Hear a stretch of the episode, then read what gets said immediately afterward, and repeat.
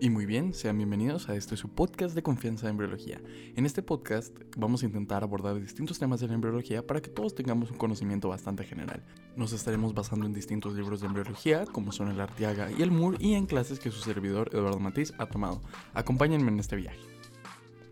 Bienvenido a este nuevo capítulo. En este capítulo abordaremos la gametogénesis, la formación del espermatozoide y del ovocito. La gametogénesis será el proceso mediante el cual se desarrollan los gametos masculino y femenino. Tanto en el hombre como en la mujer, la gametogénesis se inicia con la formación de las células germinales primordiales, las cuales migrarán desde el saco vitelino hasta las gónadas en el desarrollo durante la cuarta y quinta semana.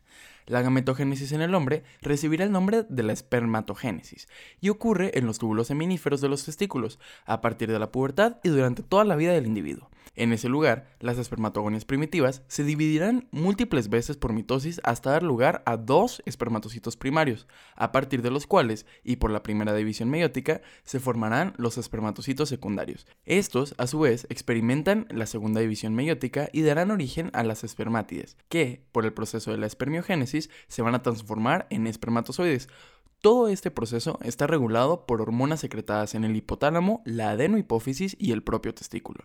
La gametogénesis en la mujer va a recibir el nombre de ovogénesis. Esta va a ocurrir en los ovarios. El proceso se inicia desde la vida prenatal, cuando las ovogonias se transforman en ovocitos primarios al rodearse de las células foliculares y en conjunto forman un folículo primordial y posteriormente un folículo primario se reanuda su desarrollo hasta la etapa de la pubertad, a partir de la cual, en los periodos cíclicos de 28 a 30 días, entran en maduración varios folículos con su correspondiente ovocito para dar lugar a un folículo y a un ovocito secundarios. Finalmente, el folículo se transforma en el folículo terciario o maduro, que aproximadamente a los 14 días del ciclo liberará al ovocito, el cual es capturado por las fimbrias de las tubas uterinas y es transportado a su interior.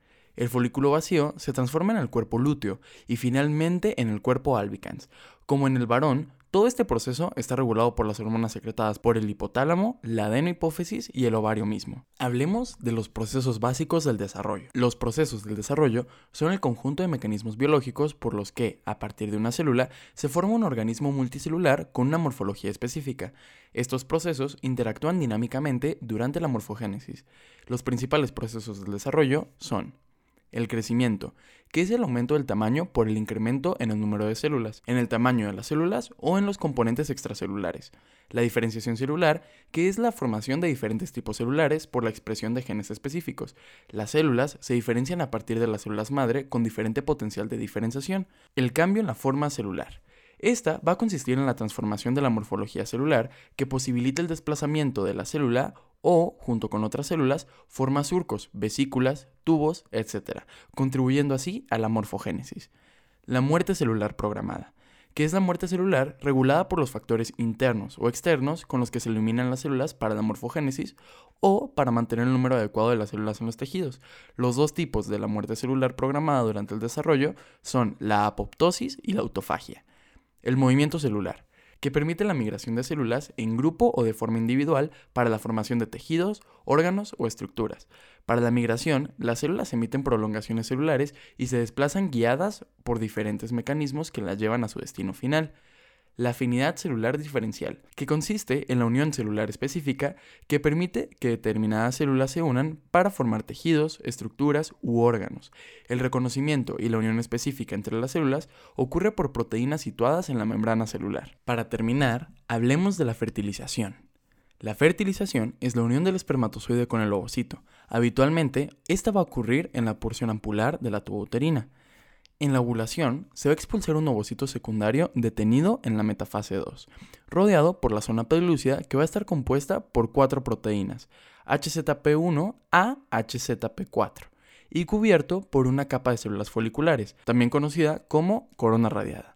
La célula es atrapada por las fimbrias de la tuboterina y es transportada hacia la porción ampular, donde se esperará a los gametos masculinos. Los espermatozoides depositados en la vagina se enfrentan a condiciones que interfieren con su transporte y supervivencia, entre ellos la acidez vaginal, las condiciones del moco cervical, etc.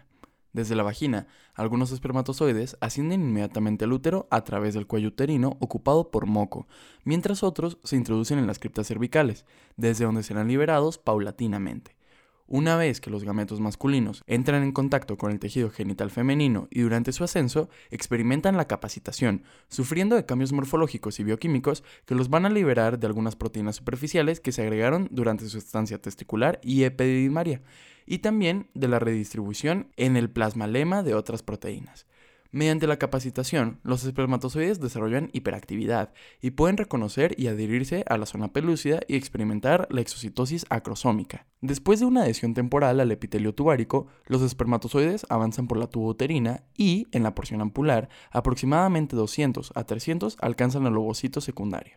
Los espermatozoides separan las células foliculares y se ponen en contacto con los receptores de espermatozoides de la zona pelúcida, que son los HZP3. Todos los espermatozoides que hacen contacto con la zona pelúcida experimentan la reacción acrosómica, mediante la cual, además de liberarse enzimas que permiten a los gametos cruzar la zona pelúcida y alcanzar el espacio perivitelino, se pierde la porción de la membrana celular que cubría el acrosoma, por lo tanto, el plasmalema del espermatozoide comienza ahora en el segmento subecuatorial, sitio hacia donde se han desplazado los ligandos ISUMO1, fertilina y xiristelina, que buscarán hacer contacto con los receptores CD9 e integrina alfa 6, situados en el plasmalema del ovocito. Una vez hecho el contacto inicial, el contenido del espermatozoide es llevado al interior del ovocito, mientras su plasmalema se integra al del ovocito. Lo anterior desencadena las reacciones cortical y de zona, cuya función es impedir la polispermia. Como resultado de la fertilización se logra 1. La reanudación y terminación de la segunda división meiótica del ovocito, lo que da origen a un óvulo. 2. La expulsión del segundo cuerpo polar y la formación de los pronúcleos que duplicarán su DNA antes de fusionarse. 3. El restablecimiento del número diploide de cromosomas. 4. La determinación genética del sexo. 5. La anfimixis, mezcla de los cromosomas paternos y maternos. Y 6. La formación del huevo o cigoto y su activación metabólica, que permite la segmentación y la formación inicial del embrión. Cuando por alguna situación la fertilización no sucede de manera espontánea, se puede utilizar la fertilización asistida, por la cual, mediante la manipulación de los espermatozoides, ovocitos o ambos, se pretende obviar alguna de las circunstancias que le impiden y lograr un embarazo. Muchas veces este proceso es criticado por diferentes artículos de bioética, nombrando a estos bebés bebé de diseño o designer babies, Muchas veces creen que estos procesos pueden ser antinaturales y diseñar un bebé cuya herencia genética es seleccionada por varias tecnologías no es digno de una fase ética. Sin embargo, también debemos ponernos en los zapatos de estas personas que no pueden tener hijos y ver que son opciones reales hoy en día a las cuales pueden acceder. Sin embargo, sigue habiendo todo un debate sobre la bioética de estos procesos. Te lo dejo para reflexionar. Con esto terminamos nuestro segundo capítulo. Por favor acompáñanos en el siguiente. Espero que lo hayas disfrutado. Hasta luego.